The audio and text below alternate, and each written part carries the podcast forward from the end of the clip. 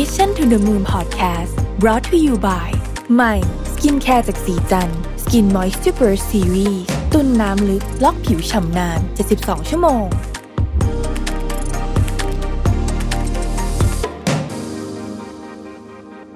สวัสดีครับ ยินดีต้อนรับเข้าสู่ Mission to the Moon Podcast นะครับ คุณอยู่กับเรารวิศ หาญอุตสาหะครับ ทุกวันนี้เนี่ยโอ้โห เรานี่เจอสารพัดเรื่องเลยนะฮะช่วงนี้นะฮะไม่ว่าจะเป็นโควิดที่ก็ยังอยู่นะครับ น้ำท่วมอีกนะฮะมีโรคอุบัติเก่าอุบัติใหม่อะไรโอ้โหสารพัดเต็มไปหมดนะครับ เรื่องพวกนี้เนี่ยส่งผลกระทบทุกภาคส่วนนะฮะเรื่องหนึ่งที่เป็นเรื่องใหญ่ก็คือเรื่องปากท้องเศรษฐกิจแล้วก็เรื่องเงินนะครับ บริษัทหลายบริษัทก็ ต้องปิดตัวลงบางคนก็อาจจะถูกเลิกจ้างอะไรต่างๆนานาเหล่านี้เนี่ยนะฮะมีอัตราการว่างงานเพิ่มสูงขึ้น เศรษฐกิจโลกก็ผันผวนนะครับ ราคาน้ำมันก็เพิ่มนะฮะไอ้นู่นไอ้นี่อะไรโอ้โหมีของใหม่อะไรออกมาให้เราเอ่อเรียกว่าต้องศึกษาเยอะไปหมดเลยเนี่ยนะครับถ้างานวิกฤตแบบนี้เนี่ยคนให้ความสนใจเรื่องการวางแผนการเงินมากขึ้นนะครับ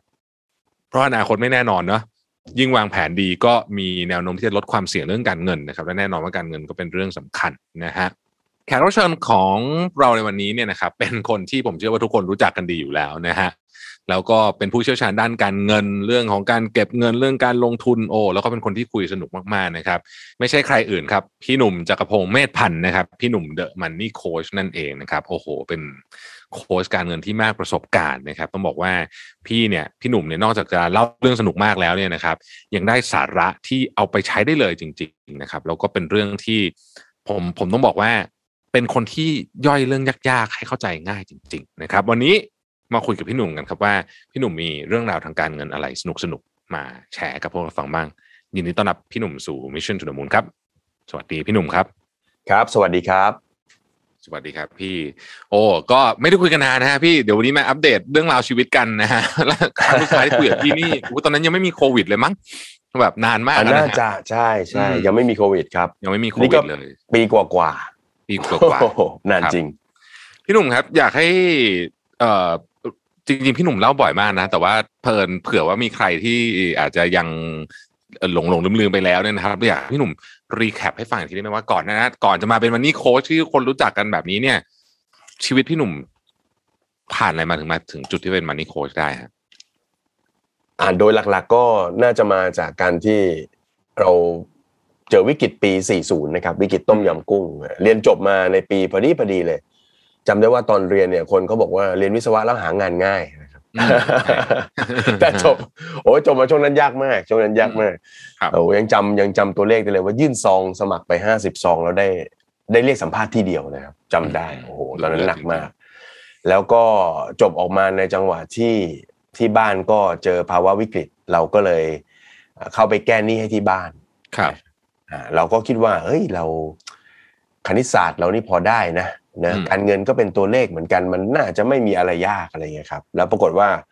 สิ่งที่มันทำให้เราเรียนรู้ว่า เราไม่รู้เรื่องการเงินเลยเนี่ย ก็เพราะว่าตอนที่เข้าไปช่วยที่บ้านที่บ้านเป็นหนี้ประมาณ18ล้านนะอืมอ่า เราไปช่วยให้เป็น20เป็นเงินมึไปแทบเออมันมึนแทบคือ เราก็มีความเชื่อเหมือนคนอื่นว่าเอ้าถ้าเกิดว่าไม่มีเงินจ่ายหนี้เราก็ไปหยิบไปยืมคนอื่นอืมมาหมุนเวียนไปก่อนอะไรเงี้ยครับ แล้วก็อืมไปพลาดท่าเจอดอกเบี้ยที่มันแพงกว่านะไปพลาดท่า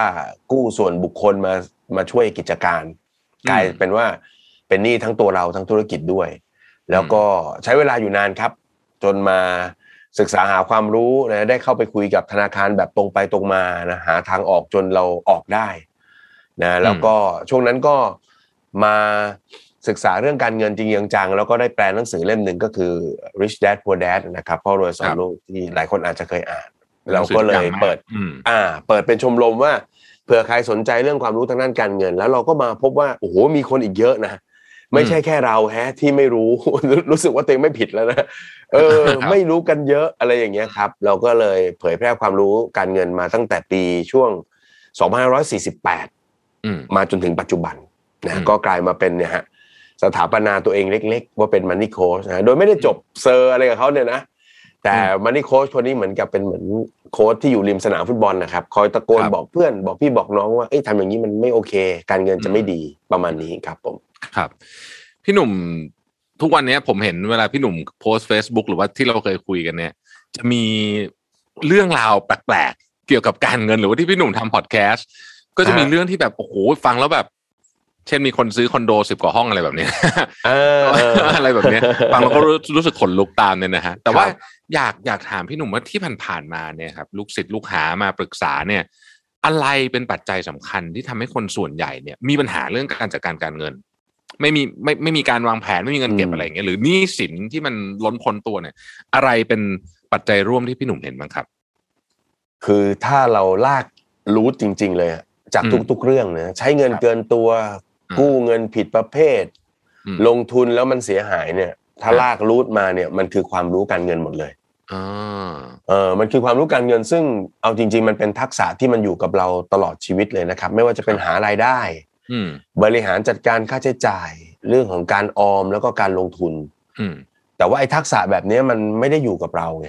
ไม่ได้อยู่กับอืมเราไม่ได้ถูกสอนมาตั้งแต่สมัยเราเรียนนะครับ ตอนแรกก็เคยคิดว่าครับทำไมถึงพลาดกันอะตัวเราก็พลาดคนอื่นก็พลาดอะไรเงี้ยนะครับ แล้วอืมบางทีก็คิดว่าเอ๊ะมันเป็นนิสัยการใช้จ่ายอะไรหรือเปล่าพอกลับมามองย้อนดูเออ ถ้าคนเรามันมีภูมิคุ้มกันอยู่บ้างอะก็คือเคยรู้เรื่องพวกนี้อยู่บ้างเนี่ยอืมมันก็น่าจะไม่ตัดสินใจพลาดอะนะครับแต่เราก็เราก็เห็นกันอยู่ว่าเรื่องพวกนี้ยังไม่ได้ถูกสอนกันจริงๆจังอืมๆอ่าเพราะฉะนั้นก็ต้องยอมรับว่า ความรู้ทางด้านการเงิน แต่ถ้าเทียบกับในในต่างประเทศนะครับเขาจะมีหลักสูตรชัดเจนเลยนะ financial literacy เขาทำกันอืมตั้งแต่ 2010ครับนะในหลาย ๆประเทศอย่างเงี้ยเราเห็นแล้วว่ามันมีความต่างกันมากนะในขณะอืมที่ของเราดูเหมือนกับเป็นสิ่งที่มันแต่ต้องยากหน่อย เพราะว่าเอ่อก็ไม่ใช่ไม่ไม่ไม่ไม่มีความพยายามนะประเทศเราเคยพยายามจะทำอยู่แล้วปรากฏว่าโจทย์ก็คือถ้าทำหลักสูตรเสร็จก็ต้องให้ครูสอน อืมก็มีครู ครูนี่ก็บางกลุ่มก็ยังการเงินสบายดี แต่ว่าส่วนส่วนเรียกว่ากลุ่มใหญ่ๆเหมือนกันแหละที่ว่าการเงินไม่โอเค ทีนี้พอการเงินไม่โอเคเขาก็ไม่สะดวกใจที่จะสอนอืมก็ก็เป็นเรื่องที่กลายเป็นอ่ามันก็ยังคาราคาซังอยู่อย่างเงี้ย สุดท้ายก็คือเราไม่รู้เรื่องเงินกัน แล้วเราก็อืมยังไม่ได้เรียนกันสักทีนะครับอืมนี่คือโจทย์ใหญ่ ๆ เลยของประเทศเรา โอ้เป็นเรื่องที่น่าเป็นห่วงมาก ๆ และน่าเป็นห่วงเพิ่มขึ้นไปอีก เพราะว่าช่วงสองปีนี้ฮะพี่หนุ่ม โควิดระบาดเนี่ยโอ้โหอืมมันก็ได้รับผลกระทบกันไปทุกภาคส่วน ล่าสุดเนี่ย เราไปดูหนี้ครัวเรือนเนาะน่าตกใจมาก เพราะว่าประเทศเรานี่ได้แชมป์อีกแล้วนะครับพอประเทศกำลังพัฒนานะไอ้แชมป์ที่ไม่ค่อยอยากจะได้ได้จังเลยนะที่หนึ่งเลยนะเป็นที่สิบสามของโลกแต่ว่าที่หนึ่งของประเทศกำลังพัฒนานะฮะคือเยอะที่สุดนะโอ้โหเทียบกับแหม่มันได้รับ GDP เกียรติเลยได้รับเกียรติแล้วแล้วนี่แล้วนี่เอ่อนี่ครัวเรือนของเราเนี่ย ก็เป็นหนี้ที่เรียกว่าคุณภาพไม่ค่อยดีก็คือ ไม่ได้ไปหนักใช่ทางอสังหาหรืออะไรแบบเนี้ยไปหนักทางพวกใช่ที่พี่พี่หนุ่มใช้คำว่าหนี้บริโภคใช่ไหมฮะใช่ครับ เออ แล้วตอนเนี้ยมันเจอวิกฤตเศรษฐกิจด้วย คนทำงานก็บางคนก็โดนออกจากงานลดเงินเดือน เด็กจบใหม่นี่โอ้โหหางานยาก คนทำธุรกิจก็สะดุดเนี่ย เออช่วงนี้เนี่ย เราวางแผนการเงินยังไงดีครับพี่เอ่อแหม่อยากจะบอกจังเลยว่าจริง ๆ ไม่ว่าจะมีวิกฤตหรือไม่มีวิกฤตเนี่ย เราต้อง น่าจะวางแผนคล้ายๆ กันคือต้องวางแผนแบบมีความระมัดระวังหน่อยครับสาเหตุที่หนี่บ้านเรามันสูงเนี่ยต้องบอกเลยครับว่า มันมาจากการที่อะก็ต้องบอกในมุมหนึ่งก็มีเรื่องของการปล่อยสินเชื่อด้วย เพราะว่าอืมจังหวะที่ทุกอย่างดีเนี่ย เราปล่อยอืมสินเชื่อกันง่ายใช่นะฮะเอายกตัวอย่างเช่น กติกาที่กันบอกกันว่าเอ่อบัตรเครดิต บัตรกดเงินสด เราจะไม่ปล่อยให้เกินอ่า สามเท่าห้าเท่า แล้วแต่ว่าช่วงรายได้เป็นเท่าไหร่ ถ้าช่วงรายได้ไม่ถึงสามหมื่นไม่ควรปล่อยเกินสามเท่าอะไรเงี้ยนะครับอืมมาดูจริง ๆ เนี่ยโอ้โห คนคนหนึ่งสมมติเงินเดือนไม่เกินสามหมื่นเนี่ยบัตรเครดิตก็สามสี่ห้าใบแล้วอะเพราะฉะนั้นโอ้มันยังไงมันก็เกินอืมนะครับ หรือแม้กระทั่งช่วงเวลาที่ทุกอย่างมันดีๆ เศรษฐกิจดีๆเนี่ย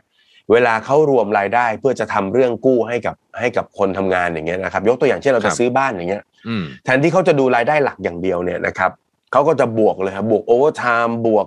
คอมมิชชั่นอ่าอ่าบวกให้มันตัวเลขมันไปถึงได้อะอืมแล้วก็สามารถกู้ได้นะฮะรวมไปถึงอ่าเรื่องหนึ่งที่เป็นเรื่องใหญ่ แล้วก็ได้เคยคุยกับผู้จัดการเครดิตบูโรนะฮะคือพี่สุรพลโอภาสเสถียรแกก็บอกว่าในเมืองนอกเนี่ยเขามีความเข้าใจเรื่องของการกู้ยืมเงินเนี่ยเอ่อ clear แล้วก็ชัดกว่าเรายกตัวอย่างเช่นถ้าถ้าเกิดว่าเงินเดือนสักสามหมื่นเนี่ยคนไทยกู้ซื้อบ้านสามล้านได้สบายครับอืมโดยที่ไม่ต้องดูเงินออมอ่า ขอให้มีสลิปเถอะขอให้มีสลิปเถอะนั่นหมายความว่า จริงๆสามหมื่นเขาทุกวันนี้เขาอาจจะกินไม่เหลือก็ได้นะถูก แต่พอมีสลิปสามหมื่นปุ๊บคุณซื้อบ้านสามล้านได้เพราะบ้านสามล้านจะส่งประมาณหมื่นห้าถึงหมื่นแปดอืม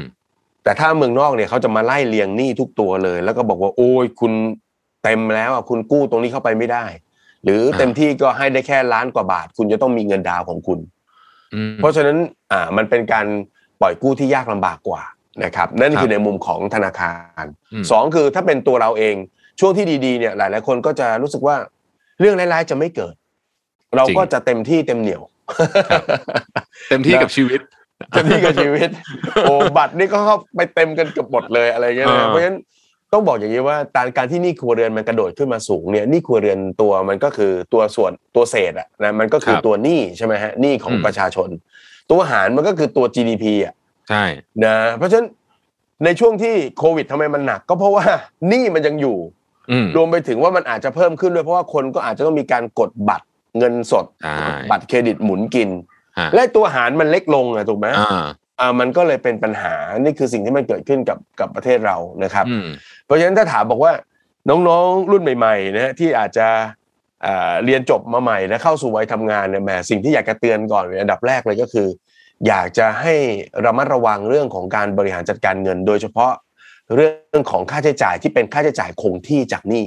อืมนะค่าใช้จ่ายคงที่กับค่าใช้จ่ายไม่คงที่เนี่ยมันต่างกันยกตัวอย่าง เช่น ค่าใช้จ่ายไม่คงที่อย่างเช่น วันนี้เราเบื่อข้าวแกง เราอยากจะกินชาบูอย่างเงี้ย ไม่เป็นไรเลย เพราะว่าเดือนนี้เรากินเดือนหน้าเราไม่กินก็ได้ อืมแต่ให้ระวังค่าใช้จ่ายคงที่อย่างเช่น พวกภาระหนี้ต่างๆ ซึ่งพครัอบเราผูกไว้เนี่ยมันไม่สั้นเลยอ่า ถ้าบัตรเครดิตจะผ่อนศูนย์เปอร์เซ็นก็มี10เดือนใช่ไหมฮะอืมสินเชื่อบัตรกดเงินสดก็มีหนี้กัน24เดือน36เดือนบ้านก็30ปี360เดือน อย่าให้ระวังพวกนี้ก่อนเลย เพราะว่ามันเป็นตัวที่จะบั่นทอนเราพอสมควรอืมนะครับอ่าวันอันนี้เป็นตัวใหญ่ที่สุดที่อยากจะครับให้ระวังครับ แต่วันนี้เอา LTV ร้อยเปอร์เซ็นต์นะครับ พี่หนุ่มเพิ่งประกาศวันที่เรา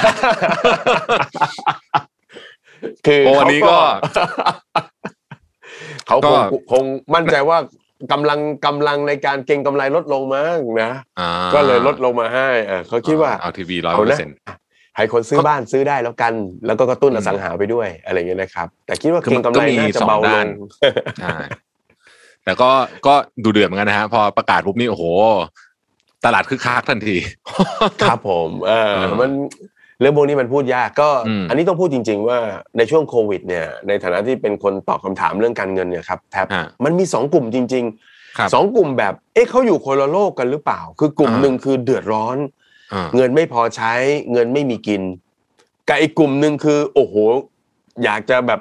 หาช่องทางการลงทุนเอาเงินไปทำประโยชน์อะไรเงี้ยเพราะว่าในวิกฤตมันก็จะมีของถูกให้ซื้ออะไรเงี้ยนะครับอืมเนี่ยในในวิกฤตทุกครั้งมันจะมีเหมือนกับเป็นสองโลกเลย ครับนั่งตอบคำถามวันหนึ่งคือเออเนอะแม่ทำไมมันไม่แบบ balance balance กันหน่อย พอดีพอดีอะไรเงี้ยเออมันจะมีคนที่ยังยังเก่งกำไรอะไรได้เต็มที่เหมือนเดิมอืมครับผมพี่หนุ่มครับ จริง ๆ เรื่องการออมเงินเรื่องการลงทุนเนี่ย ผมคิดว่าทุกคนก็พอจะรู้ว่ามันต้องทำนะคล้าย ๆ กับเราต้องกินอาหารดีๆออกกำลังกายอะไรพวกเนี้ยนะฮะนอนให้พออะไรแบบเนี้ยครับน่าจะเป็นอะไรแบบนั้นเนี่ย แต่ว่ามันคนทำไม่ค่อยได้ทำยังไงถึงจะให้การออมเงินเป็นเรื่องง่าย แล้วก็ ทำได้ถูกวิธีทำได้ยาวนานต่อเนื่องจนไปถึงเป้าหมายที่เราตั้งไว้ได้ครับ พี่หนุ่มมีเคล็ดลับอะไรเวลาแนะนำลูกศิษย์บ้างฮะเขาบอกว่า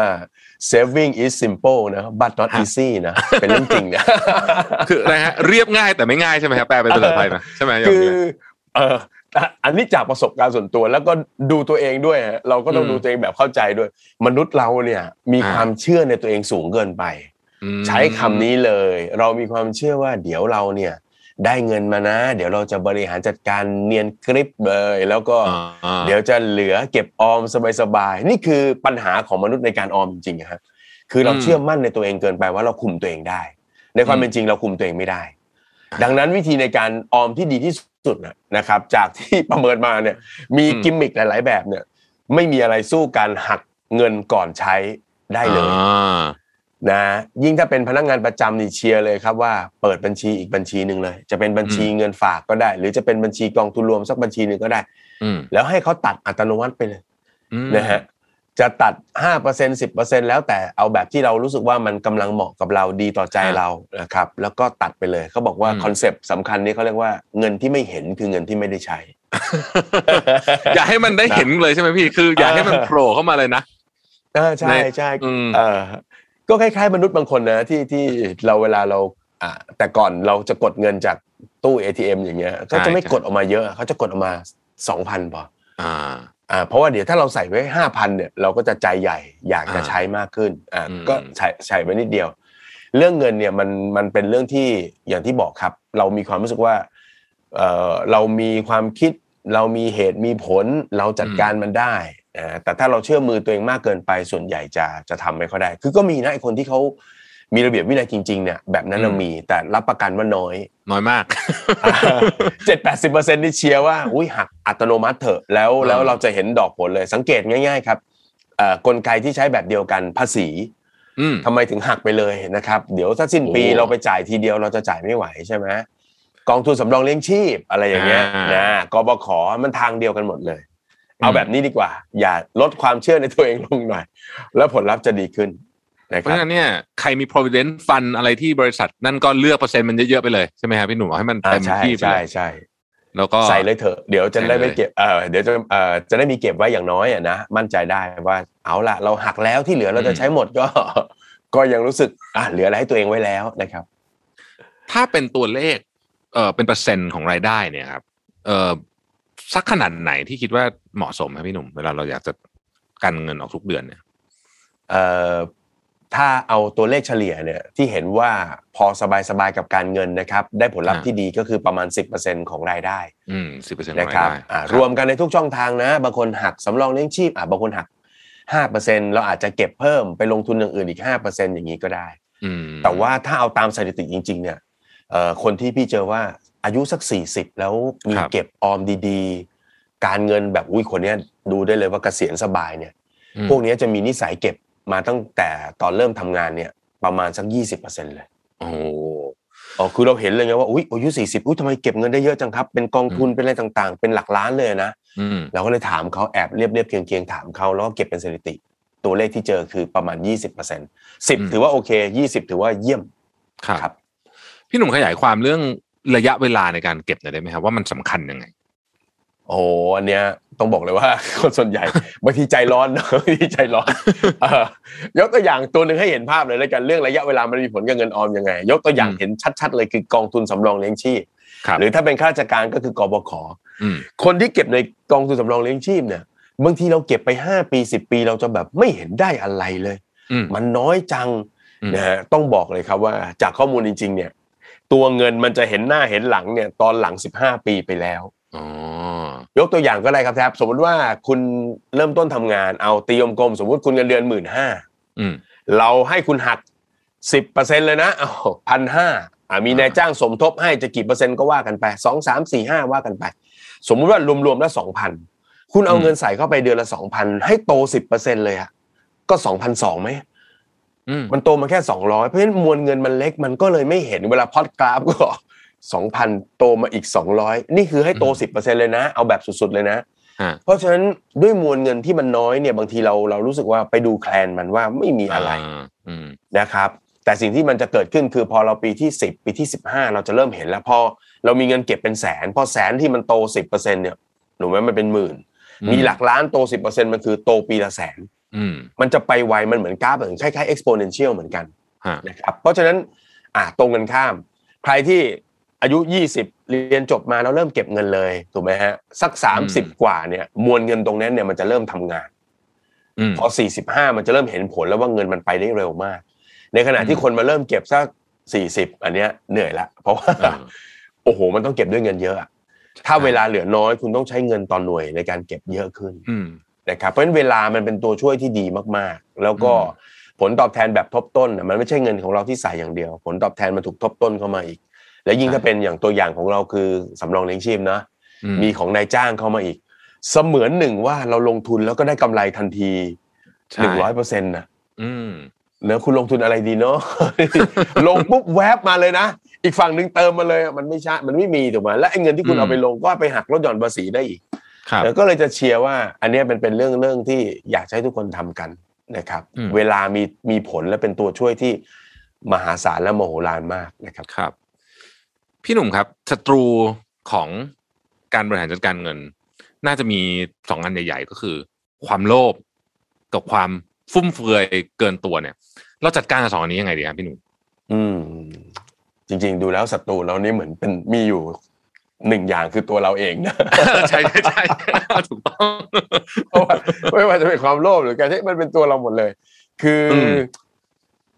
เอ่อถ้าเป็นความโลภก่อนเป็นความโลภก่อนเลยครับอืมเอ่ออาจจะหมายถึงกลุ่มที่อยากจะลงทุนต่อยอดอะไรใช่ต่างใช่ครับๆเอ่อพี่ก็ยังยืนยันแล้วก็เชื่อในเรื่องของความรู้ครับอ่าคนเราเนี่ยพอเรารู้เข้าใจจริง ๆ เราจะรู้เลยว่าสินทรัพย์แต่ละอย่างเนี่ยมันสามารถ ทำเงินให้เราประมาณไหนอย่างไรได้อะยกตัวอย่างเช่น ถ้าคุณลงทุนในกองทุนหุ้นนะฮะหุ้นไทยหุ้นต่างประเทศระยะยาวๆคุณอาจจะคาดหวังอ่าเฉลี่ยได้8ถึง10%ต่อปี ถ้าความรู้เรามีเราก็จะรู้ว่าเออมันประมาณนี้อืมดังนั้นถ้าใครมาบอกว่า อุ้ยมันมีการลงทุนที่ให้10%ต่อทุกเดือนเนี่ยเราก็จะรู้แล้วว่าไอ้อันเนี้ยอันเนี้ยไม่ใช่ละอืมอันเนี้ยมีแนวโน้มจะเป็นแชร์ลูกโซ่ฮะหรือแม้กระทั่งอย่างเช่นอ่าที่อ่าคนรุ่นใหม่นิยมกันหน่อยอย่างเช่นคริปโตอะไรเงี้ยเราจะเห็นเลยว่าโอ้บางที ไม่กี่เดือนสามารถทำระดับ 30-40%ได้นะครับถ้าแต่ถ้าเป็นคนที่เขาศึกษาจริง ๆเขาก็จะรู้ว่าในมุมอีกมุมหนึ่งคือมันมีความเสี่ยงสูงมากใช่มันไม่ได้ทำได้ 30-60 ทุกเดือนอืมนะแล้วก็มีความเสี่ยงที่มันจะขึ้นลงในระยะสั้น ๆ อาจจะต้องมองระยะยาวๆเพราะฉะนั้นความรู้มันเป็นตัวที่จัดการกับความโลภได้ค่อนข้างดีนะฮะนั่นหมายความว่าเราเข้าใจกับสินทรัพย์ที่เราจะเอาเงินไปลงนะเข้าใจธรรมชาติของมัน นะแล้วก็ที่เหลือก็คือการมาจัดการกับตัวเอง ซึ่งตรงนั้นเนี่ยมันก็จะมีความเสียหายได้ประมาณหนึ่งอะแต่ว่ามันจะอยู่ในเกณฑ์ยอมรับได้ แต่ถ้าคนที่ไม่มีความรู้เลยต้องบอกเลยว่าความโลภจะพาเราไปแรงมากนะฮะไกลเลยแวหนัมากไกลเลยอืมไกลเลยนะครับอ่าส่วนเรื่องของความฟุ่มเฟือยอะไรต่างๆ เนี่ยเอ่อพอมาเป็นโค้ดการเงินนานๆ เนี่ย ก็อืมจะไม่ค่อยอยากใช้ว่าความฟุ่มเฟือยแหละครับแท็บเพราะว่าครับแม่คนเราเนี่ย ฟุ่มเฟือยบ้างมันมีความสุขนะอ่าโอเคโอเคนะใช่ไหมเราอ่าใช่ใช่ใช่เราใช่กินอร่อย เราอืมเที่ยวดีๆ เราพักดีๆ บ้างเนี่ย เรามีเรามีความสุขครับอืมแต่ว่าคำที่เราอยากจะเตือนมากกว่า คือคำว่าเกินตัวอ่าโอเคนะถ้าฟุ่มเฟือยแล้วคุณจ่ายไหว หรือชอบมีคนถามบอกว่าโค้ดเราผ่อนศูนย์เปอร์เซ็นสิบเดือนนี่คือเป็นเรื่องไม่ดีเลยหรือเปล่าบอกไม่นะ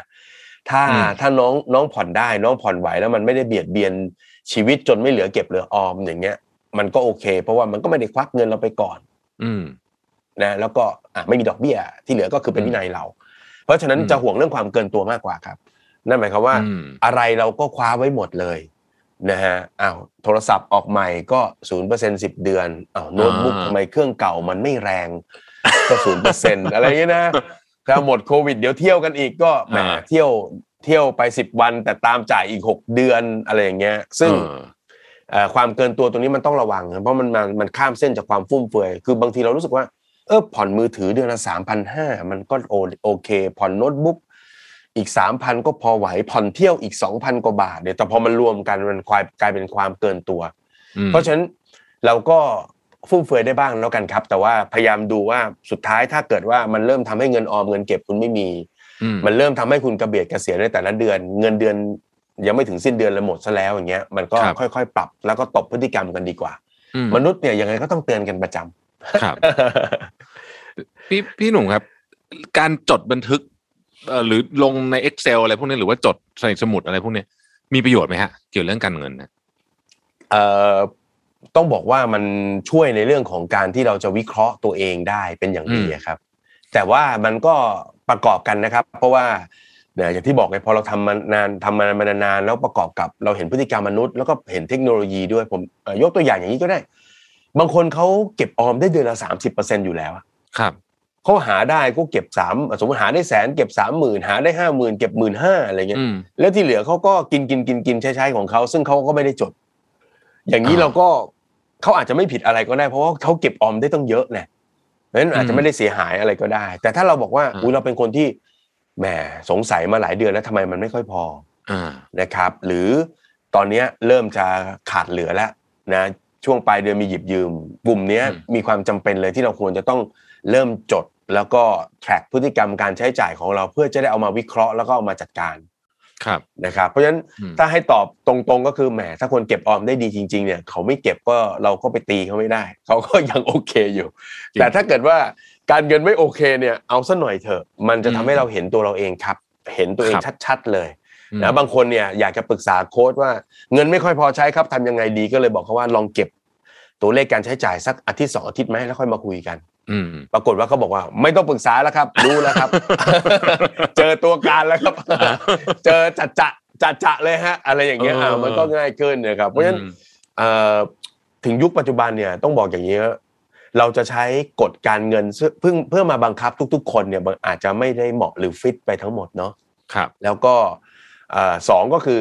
ปัจจุบันมันมีเรื่องของเทคโนโลยีอะไรต่างๆ มาช่วยอะซึ่งมันก็ช่วยทำให้คนง่ายขึ้นนะอื มาถึงปุ๊บเงินเดือนเขายังไม่เข้าบัญชีเลยเขาวางไว้หมดแล้ว ตัดเข้าบัญชีนี้เท่านี้ตัดเข้าบัญชีนี้เท่าตัดจ่ายบ้างตึ๊ดๆๆแล้วก็จะเหลืออยู่ในบัญชีฉันฉันจะใช้ในบัญชีนี้หมดก็ไม่เป็นไรเพราะเงินฉันถูกจัดการไว้หมดแล้ว อะไรแบบเนี้ย ซึ่งมันก็มันก็เป็นตัวช่วยที่ดีนะครับอ่าพี่หนุ่มครับ ทุกวันนี้เนี่ยมันมีพวกเทคโนโลยีใหม่ๆ นวัตกรรมทางการเงินอะไรมากมายเลยนะเข้ามาในชีวิตเราเนี่ยแล้วมันครัก็บมาเปลี่ยนแปลงพฤติกรรมของเราจริงยกตัวอย่างเช่น ผมเนี่ย ไม่ได้กด ATM มาน่าจะ เกือบเดือนแล้วพี่จเอริงอคือไม่มีใช่ใช่ๆไม่มีเงินสดอยู่ในกระเป๋าตังค์มาแบบเลยนานแล้วเนี่ยพี่หนุ่มมองว่ามันจะเปลี่ยนอนาคตมันจะเปลี่ยนทิศทางการออมเงินของเราเปลี่ยนวิธีการใช้เงินของคนไหมครับ ยังไงก็เปลี่ยนแน่ๆครับ ยังไงก็เปลี่ยนแน่ๆแล้วเราจะได้เห็นเรื่องของการใช้อ่าไม่ว่าจะเป็นอ่าไม่ว่าจะเป็น cashless นะครับไม่ว่าจะเป็นอืมเรื่องสกุลเงินดิจิตอลอะไรต่างๆ มันก็คงมาผสมอะอืมนะครับอ่าผสมปนเปกันไปแล้วก็สิ่งที่ ในมุมมองของพี่เองก็แล้วแล้วรู้สึกเป็นกังวลคือ ไม่ใช่แค่ financial literacy ที่คนไทยอะมีปัญหา แต่ digital literacy เราก็มีปัญหาด้วยอ๋อบวกกันไปสองนะอันก็หนักบวกอยู่กันไปสองแรงสวยเลย สวยเลย สวยมิจฉาชีพเลยอะไรเงี้ยเออเพราะว่าในอนาคตคืออย่างอย่างที่แท็บเจอว่าเราวันเราแทบไม่ได้กด ATM แล้วอะไรเงี้ยนะครับใช่มันก็คงจะคล้ายๆกัน เดี๋ยวนี้เราซื้ออะไรเราก็จะใช้มือถือสแกนแล้วอืเนี่ยมอืมอืมนะครับเพราะฉะนั้นอ่า รูปแบบการบริหารจัดการเงินเปลี่ยนนะครับ เราไม่ต้องจับเงินสดนะมีความเสี่ยงในการที่เราจะใช้แบบเผลอไผลมากขึ้นจริงเพราะว่าจงเงินมันไม่ออกจากกระเป๋าอะเราก็ไม่อืมเห็นความใหญ่โตของมันเอ๊ะอืมสามพันซื้อครั้งหนึ่งมันเยอะไหมไม่เท่าไหร่อะไรเงี้ยนะเพราะมันเป็นตัวอ่าเลขนะมันไม่เหมือนกับควักเงินแหมมันจะมีความเสียดาย เรื่องของการโอนเงินและเรื่องของการลงทุนเรื่องของการอะไรต่างๆเนี่ยต้องบอกเลยว่ายังไงซะมันก็มาอื มันก็มานะครับ แล้วก็ถ้าพูดในมุมตรงๆเลยก็คือเป็นห่วงคนไทยเหมือนกัน เพราะว่าความรู้มันไม่เท่ากันจริง ๆ ในเรื่องของดิจิทัลอืมยกตัวอย่างง่ายๆนะครับเอ่อก่อนหน้าที่จะเกิดโควิด ไม่นานเนี่ยนะพี่มีโอกาสไปบรรยายในจังหวัดหนึ่งไม่พูดชื่อจังหวัดเขาแล้วกันเดี๋ยวไปว่าเขาครับ ก็เอ่อคนขับรถที่เขารับเราจากสนามบินเนี่ยนะพอดีอำเภอเมืองมันอยู่ต่างจากตัวตัวเมืองพอขับรถไปเนี่ยริมทางเราจะเจอโต๊ะอะโต๊ะที่เป็นโต๊ะพับอะนะอืม แล้วก็มีเก้าอี้แล้วก็มีคนนั่งอยู่คนหนึ่งเรียงกันทุก ๆ ประมาณแบบ เกือบเกือบห้าร้อยเมตรน่ะอืมพี่ก็เลยสงสัยว่าเขาทำอะไรกันเหรออมเราก็เลยลงไปขอไปขอไปรู้หน่อยอะไรเงี้ย ลงไปดูปรากฏว่าเขารับจ้างโอนเงินแทบโอ้เฮ้ยเราอยู่โลกเดียวกันหรือเปล่าเราตกใจคือยังไงอะแป๊บหนึ่งก็เราจะเจอแบบคุณคุณแม่คนหนึ่งเอ่ออยากจะโอนเงินให้ลูกชายสามพันก็เอาเงินมาให้คนคนเนี้สามพันบวกกับอีกยี่สิบห้าบาท ไอ้คนคนนี้ก็โอนจากมือถือเข้าไปให้ลูกชาย แล้วก็บอกอ่าลองโทรคุยกับลูกชายได้เงินหรือยัง นี่เราอยู่บนโลกเดียวกันหรือเปล่าใช่ไหมคือคือมันน่าตกใจนะเออหรือบางทีเอ่อยกตัวอย่างอีกอันนึงก็ได้ฮะไปสอนเรื่องของการลงทุน แล้วก็สอนอืมเรื่องกองทุนรวมเนี้ยแล้วก็สอนแทบตายเลยประมาณสามชั่วโมง สอนเสร็จเขาก็ถามบอกว่าซื้อกองทุนที่ไหนปะโทมันอยู่ในมือถือเนี่ย คุณเปิดแอปเลยแล้วก็ยิงมือถือไปเลยอะไรถูกไหมเออออืมเขาก็บอกว่าเขาก็พูดชื่อธนาคารธนาคารหนึ่งขึ้นมา แล้วธนาคารเนี้ยมีมีกองทุนรวมไหมก็เป็นธนาคารของรัฐนะฮะอะพูดเนี่ยเกษตรและสหกรณ์เราก็บอกอุ้ยไม่ใช่ไม่ใช่ต้องเป็นอาจจะเป็นธนาคารพาณิชย์สักหน่อย อืมเขาก็บอกไม่หรอกทั้งอำเภอก็มีอยู่อันเดียวอืมมีธนาคารเดียวเพราะฉะนั้นถ้าจะเปิดบัญชีที่เป็นธนาคารอื่นก็ต้องเข้าไปในเมือง แล้วก็อืมเปิดบัญชีอ่านี่คือโลก นี่คือบ้านเรา แล้วพอไปดูที่จังหวัดอื่นๆก็เป็นนะครับ ถ้าไม่ใช่อำเภอเมืองก็จะไม่มีธนาคารหลากหลายให้เลือก อืมเออเพราะฉะนั้นโอ้ก็เลย เทคโนโลยีมันกำลังวิ่งไปเร็วแล้วก็แรง เพราะฉะนั้นมันเลยไม่แปลกครับแทบว่าทำไมวันนี้ยังมี SMS หลอกลวงอืทำไมหลอกให้คลิก เงินโอนเข้าบัญชีคุณแล้วเออคนละครึ่งมาแล้วทำไมคนบางคนเขาถูกหลอกให้กดอือ่ามมันเป็นอย่างนั้นแหละ อืม เออเพราะฉะนั้นก็โลกจะเอ่อประเทศไทยเราจะเปลี่ยนแน่ๆนะแล้วก็ไปไวด้วย แต่ว่าอืมมันอาจจะไปได้ไม่เท่ากันอืมนะครับ นี่คือก็เป็นข้อมูลเรื่องที่ที่เจอน่าเป็นห่วงเหมือนกันนะฮะแล้วก็หวังว่าครัจะบจะเอ่อมีกระบวนการในการทำให้มันดีขึ้นนะนะผมว่าทุกอย่างคงจะต้องอืมค่ครัอยบผมๆปรับปรุงกันไปนะครับ ครับผมเอ่อสุดท้ายครับพี่หนุ่มฝากถึงแฟนๆนิดนึงฮะเอ่อครับคนไทยแล้วกันโอ้ช่วงนี้เนี่ย พูดเรื่องการเงินนี่แทบจะเอาเท้าก่ายหน้าผากกันหมดนะฮะเออ เอาขอกำลังใจหน่อยครับ เอาไงดีครับช่วงครันี้บมันมันไม่ความไม่แน่นอนเยอะเหลือเกินครับพี่หนุ่มอ่าก็ต้องบอกงี้ครับว่าแหมตั้งแต่ปี 2548 นะ จนถึงอืมวันเนี้ย64 ทำงานเรื่องเงินมา 16 ปีฮะยังไม่เคยเห็นปัญหาเรื่องเงินเรื่องไหนที่แก้ไม่ได้อืมถ้าถ้าเจ้าของปัญหายังสู้อยู่อ่านะครับ เพียงแต่ว่าเราอาจจะต้องเปลี่ยนท่าสู้นิดนึงอืม นะฮะท่าสู้ใหญ่ ๆ ที่จะแนะนำคนที่กำลังเจอปัญหาการเงินในยุคโควิด คือท่าสู้ที่หนึ่งคือ อยากให้เราจัดการกับภาระหนี้ต่างๆ โดยการหันหน้าเข้าไปคุยกับสถาบันการเงิน หรือแม้กระทั่งกับเจ้าหนี้นอกระบบนะฮะตอนนี้เชื่อว่าธนาคารทุกธนาคารกำลังอ้าแขนรับเลยฮะว่าใครมีปัญหาอยากให้เดินเข้าไปคุยเอ่อมันอาจจะฝืนความรู้สึกนิดนึงนะที่เราจะต้องอืมแบบเอ่อเขินๆเดินเข้าไปบอกเขาว่าเราไม่ไหว แต่ครับว่าในระยะยาวมันจะดีกับเรามากๆนะครับอืมเพราะฉะนั้นพยายามอ่าปรับลดนะไม่ว่าจะเป็นการพักชำระจ่ายเฉพาะดอกเบี้ย ขอปรับเงื่อนไขการผ่อนขอผ่อนให้มันต่ำลงเอาให้หายใจคอให้ได้ นี่คือทางที่หนึ่งสองก็คือเรื่องของรายได้ มันหมดยุคโดยสมบูรณ์จริง ๆสำหรับรายได้ทางเดียวครับนะครับอ่าเพราะฉะนั้นถ้าเกิดว่าเรามีความรู้ความสามารถอะไรที่มันพอจะเป็นส่วนเสริม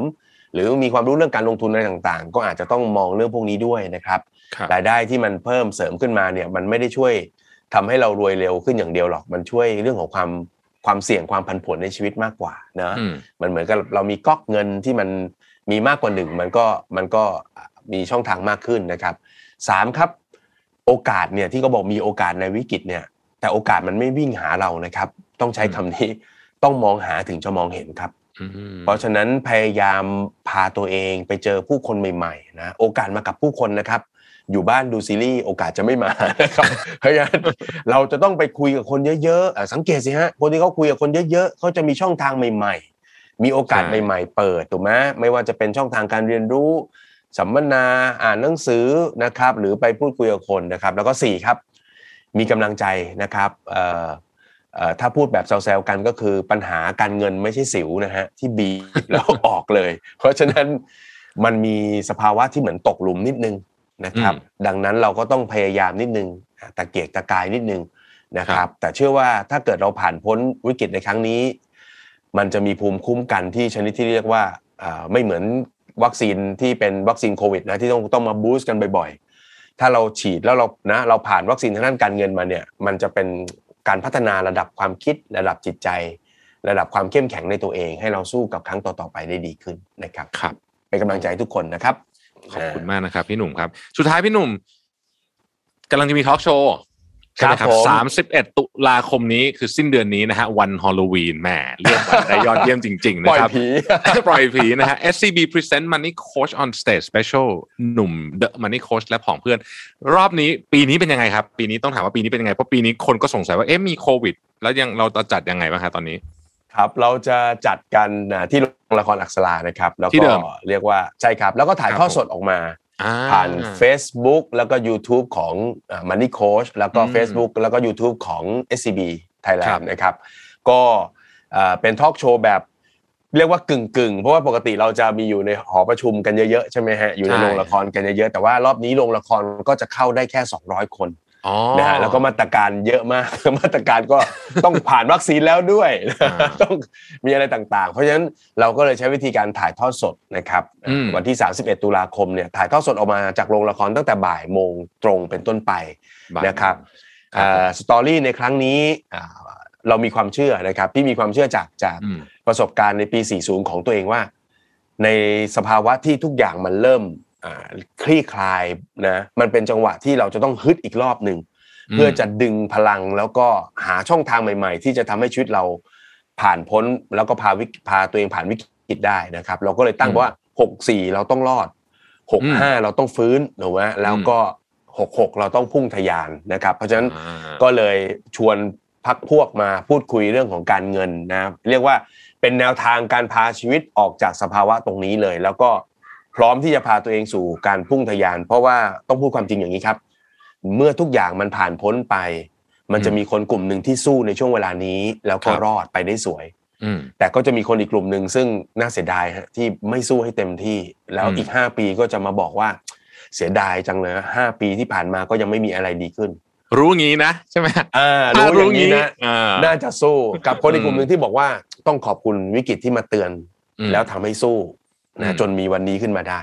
โอ้นะอีก 5 ปีจากนี้จะมีคน 2 กลุ่มนี้แน่นอนนะครับเพราะฉะนั้ครันบก็เชียร์ว่าลองมาฟังดูครับ อาจจะได้แนวทางไอเดียในการจัดการกับเงินของคุณแล้วก็ชีวิตของคุณครับ31ตุลาคมบ่ายโมงตรงนะฮะเดี๋ยวผมจะใส่ครับรายละเอียดไว้ให้ใน description ของ podcast อันนี้ ผมเคยไปฟังพี่หนุ่มแบบครับที่เวทีมาสนุกมากต้องบอกทุกท่านว่า ถ้าใครยังไม่เคยไปหรือว่าจริงๆเนื้อหาก็เปลี่ยนไปทุกปีนะครับ สนุกจริงๆนะฮะแล้วก็เป็นทอล์กโชว์ที่นอกจากจะขำแล้วเนี่ยนะครับ ยังขำแบบเจ็บปวดด้วยนะบางทีแต่ว่าได้ความรู้เยอะจริงๆครับผมได้ได้ความรู้เยอะจริงๆนะครับ ก็ครับผมเออเป็นกำลังใจให้พี่หนุ่มนะครับเดี๋ยวเดี๋ยวผมดูครับติดตามดูแน่นอนนะครับ31ครับตุลาคมนะครับวันนี้ต้องขอบขอบคุคุณณครับพี่หนุ่มจากรพงศ์เมฆพันธ์มากๆนะครับ ครับผแล้วพบมกันใหม่นะครับ พี่ครับด้วยความยินดีครับ สวัสดีครับสวัสดีครับ Mission to the Moon Podcast Presented by สีจัน Skin Moisture Burst Series ตุ่นน้ำลึกล็อกผิวชำนาน 72 ชั่วโมง